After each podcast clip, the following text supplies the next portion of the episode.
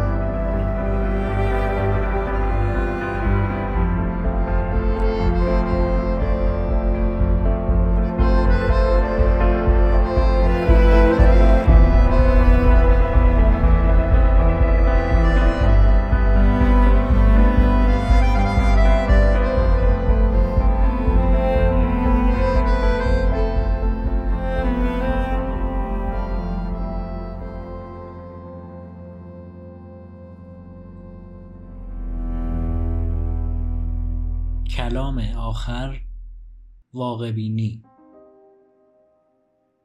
یک کجرفتاری و خیال پردازی اغلب با خود می‌گوییم کسی نیست که بتوانم با او بیرون بروم. حتی اگر در شهری میلیون نفری زندگی می کنیم و با ابزارهایی که دم دست داریم می توانیم بالقوه با میلیاردها نفر ارتباط بگیریم از این حرف خود مطمئنیم که کسی نیست که به درد من بخورد ما در اینجا ادعای متفاوتی داریم و معتقدیم افراد بسیاری وجود دارند که مناسب ما هستند و تا همین حالا هم با طیفی از نامزدهای مناسب حال خود برخورد داشتیم. مسئله فقط این است که ما این فرصتها را نمی بینیم. به خصوص اینکه این باور اشتباه را هم داریم که هیچ کس برایمان به حد کافی مناسب نیست. حس می توانیم گزینه های بهتری بیابیم ولی گویا اینطور نیست. برای خلاص شدن از شر این مفروضات تکبرآمیز و بیفایده دو کار می توان کرد. اول اینکه نگاه صادقانه به خود بیاندازیم و ببینیم که واقعا آن افراد شایسته و خاصی که فکر می‌کنیم هستیم یا نه. بسته به اینکه چقدر از ظاهر یا منزلت اجتماعیمان راضی باشیم احساس شایستگی در ما متغیر است. البته ممکن است در این دو مورد خاص شدیداً به خود ببالیم اما اگر شخصیتمان را در نظر بگیریم متواضعانه تر رفتار می‌کنیم و در نتیجه با احترام و حق شناسی بیشتری به سر قرار می رویم. غالبا کجرفتاری های ما پشت پرده ای از سکوت پنهان می شود و کمتر کسی برایش مهم است که ما را از این سنخ رفتارهای ناسازگار مطلع سازد. والدینمان بیش از حد مهربانند.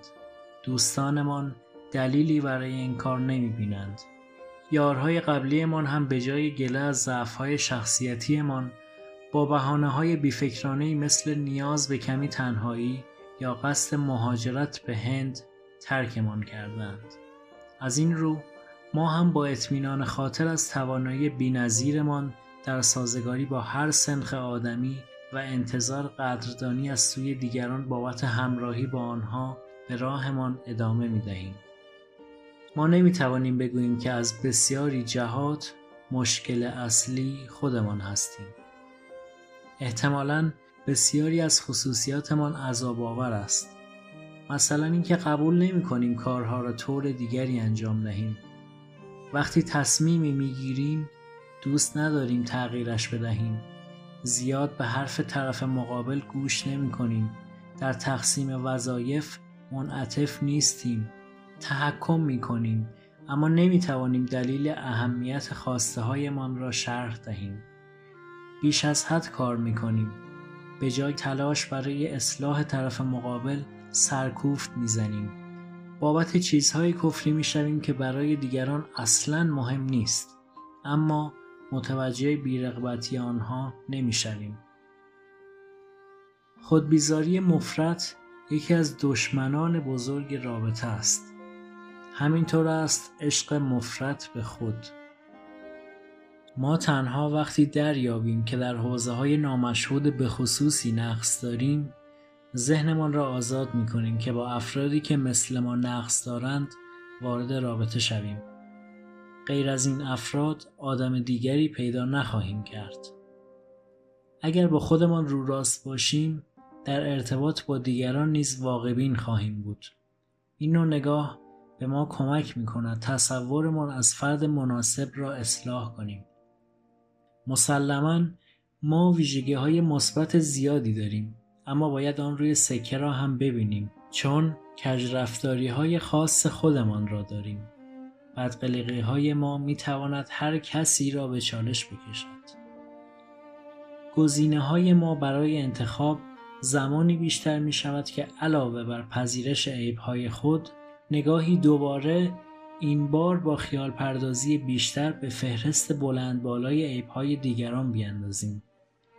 این نگاه را ما در حین بزرگ شدن با بیرحمی قربانی می کنیم. ما نیاز داریم که دوباره اهمیت قوه تخیل در پیدایش عشق را دریابیم. وقتی قوه تخیل ما از کار می افتد، دیگران را بر مبنای ظاهرشان قضاوت می کنیم. با یک فرد نازنین و دلپذیری دیدار می کنیم اما بینیش بزرگ است. پس نه. یا مهندس است و مهندس ها آدم های چشم گوش بسته ای هستند. این هم نه. پولدار است اما پولدارها افادهی و از خود راضی هستند. یک نه دیگر. شاید موهای سرش کم پشت است و آدم های تاس مطلوب ما نیستند. نه. یا دستهایش زمخت است. نه. وقتی نگاهمان فاقد تخیل است خیلی از گزینه ها را بلا فاصله از لیست خط می‌زنیم. با این چارچوب ذهنی انتخابهایمان محدود به چند گزینه می شود که ما را جذب یا دفع می کنند. خیال می کنیم با یکی دو دقیقه می توانیم طرفمان را برانداز کنیم و پروندهش را ببندیم. اما تخیل به معنی توجه به خصوصیات کمتر مشهود است. ما به ظاهر نگاه می کنیم و تعجب می کنیم که این آدم ممکن است چه خصوصیت جذابی داشته باشد. ممکن است فردی به ظاهر خشک و مقرراتی باشد اما بعدا روحیه بازیگوش و هیجانی او هم نمایان شود. ممکن است کمرو بی سر و زبان به نظر بیاید اما در جمع آشنایانش خیلی هم شوخ باشد. ممکن است بینیش قدری انحراف داشته باشد اما چشمهایش بسیار مهربان و لبهایش به طور شگفتانگیزی دلربا باشند. شاید شغلش چندان تحسین برانگیز نباشد اما علایق متنوعی دارد و بهترین همراه برای چرخ زدن در بازار عتیقه باشد. با کمک تخیل رفته رفته متوجه محاسن پنهانی می شویم که در نگاه اول دیده نمی شوند. تمرین تخیل کلید یافتن عشق است. عشق تقریبا در همین خلاصه می شود. چرا که خود ما را هم برای اینکه دیگران بتوانند در بلند مدت تحملمان کنند و خطاهایمان را ببخشند عاقبت باید با عینک تخیل ببینند وقتی از دریچه تخیل دیگران را می‌بینیم به آرمان واقعی عشق خیانت نکرده ایم بلکه داریم در مسیر عشق تلو تلو می‌خوریم تا به گوهر آن دست یابیم.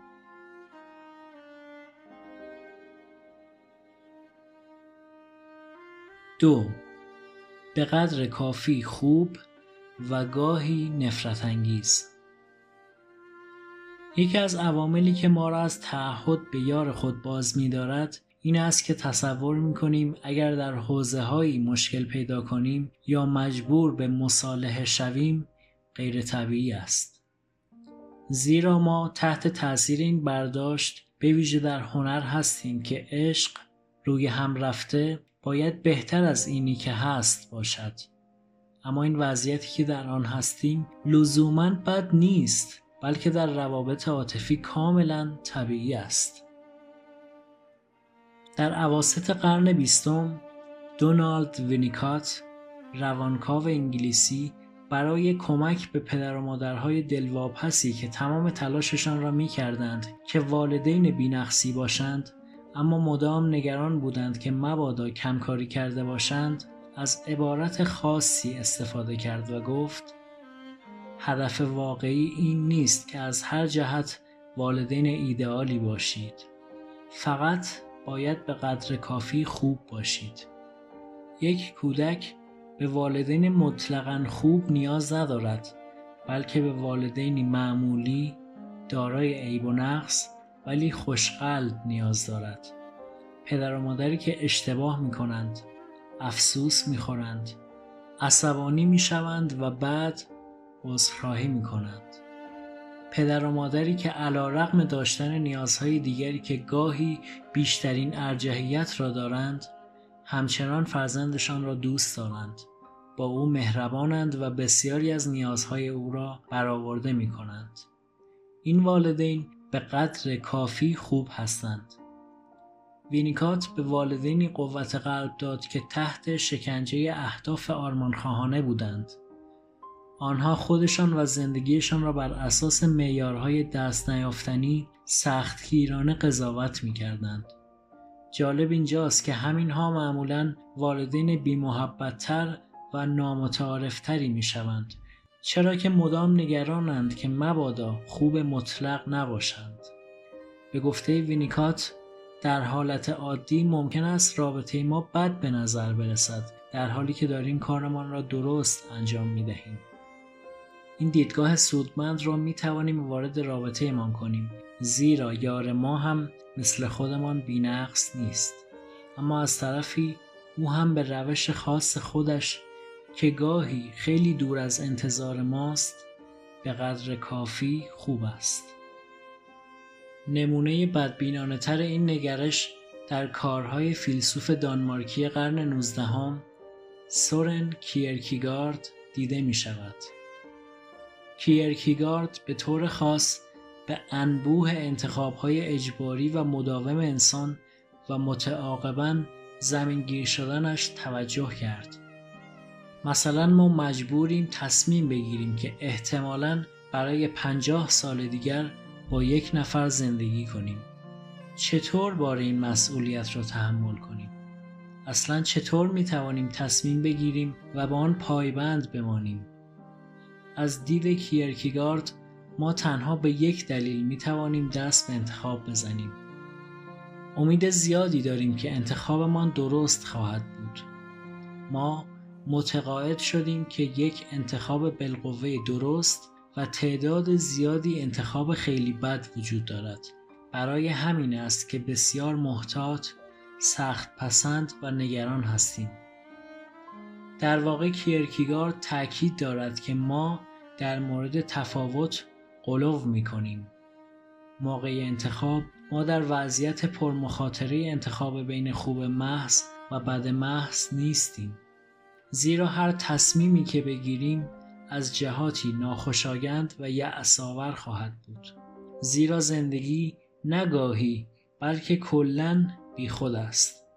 ما پیوسته با گزینه های بد مواجه هستیم. این وضعیت در عین حال هم سوگناک است و هم به طرز زیبایی رهایی بخش. نیازی نیست در انتخاب کردن سختگیر باشیم. تقیان افکار براشفته و نومیدانه کیرکیگارد در کتابش با عنوان یا این یا آن را بخوانیم. ازدواج کنی پشیمان می‌شوی. ازدواج نکنی باز هم پشیمان می‌شوی. ازدواج کنی یا نکنی در هر حال پشیمان می‌شوی. به مسخره بودن دنیا بخندی پشیمان می‌شوی. به حالش گریه کنی باز هم پشیمان می‌شوی. به مسخره بودن دنیا بخندی یا به حالش گریه کنی در هر دو صورت پشیمان می‌شوی. طالب زن بشوی پشیمان می‌شوی. طالب زن نشوی باز هم پشیمان می‌شوی. خودت را دار بزنی پشیمان می‌شوی. خودت را دار نزنی باز هم پشیمان می‌شوی. خودت را دار بزنی یا دار نزنی در هر حال پشیمان می‌شوی. چه خودت را دار بزنی چه نزنی در هر دو صورت پشیمان می‌شوی. بزرگوار این است جان کلام فلسفه. به عبارت دیگر هر انتخابی که بکنیم تا حدی اشتباه خواهد بود. پس نباید زیادی نگران انتخابهایمان باشیم. مهارت واقعی همیشه این نیست که سعی کنیم بهترین انتخابها را داشته باشیم بلکه این است که با انتخابهای بد خود که دست خودمان نبوده کنار بیاییم مدام به این فکر می‌کنیم که اگر دقت کرده بودیم و درست تصمیم گرفته بودیم حال و روزمان بهتر از این می بود. اما کیرکیگارد قاطعانه با این باور خام مخالف است. ما باید با خوشحالی بپذیریم که در بد و امر نیز هیچ انتخاب مطلوبی مقابل خود نداشتیم. نه اینکه نفرین شده باشیم، نه. این حقیقت تلخ در زندگی همه است. هم وینیکات و هم کیرکیگارد می‌خواهند بگویند که هر رابطه ای همواره کاستی هایی دارد. این پیام شاید به ظاهر نامید کننده باشد اما تأثیرش کاملا برعکس است. اگر اوضاع کمی بد باشد احتمالا به این خاطر است که کارمان را درست انجام می دهیم. این متفکران ما را از کمالگرایی بیفایده نهی می کنند. آنها از ما می‌خواهند توقعمان از روابط را تعدیل کنیم قصد آنها نامید کردن ما نیست بلکه صرفا می‌خواهند کمکمان کنند که با تنها گزینه بدیهی پیش رویمان کنار بیاییم عشق اساسا ناکامل اما خالصانه نسبت به یک فرد ایراددار دیگر و تشکیل یک زندگی مشترک که ناگزیر پر از گرفتاری اما ارزشمند خواهد بود.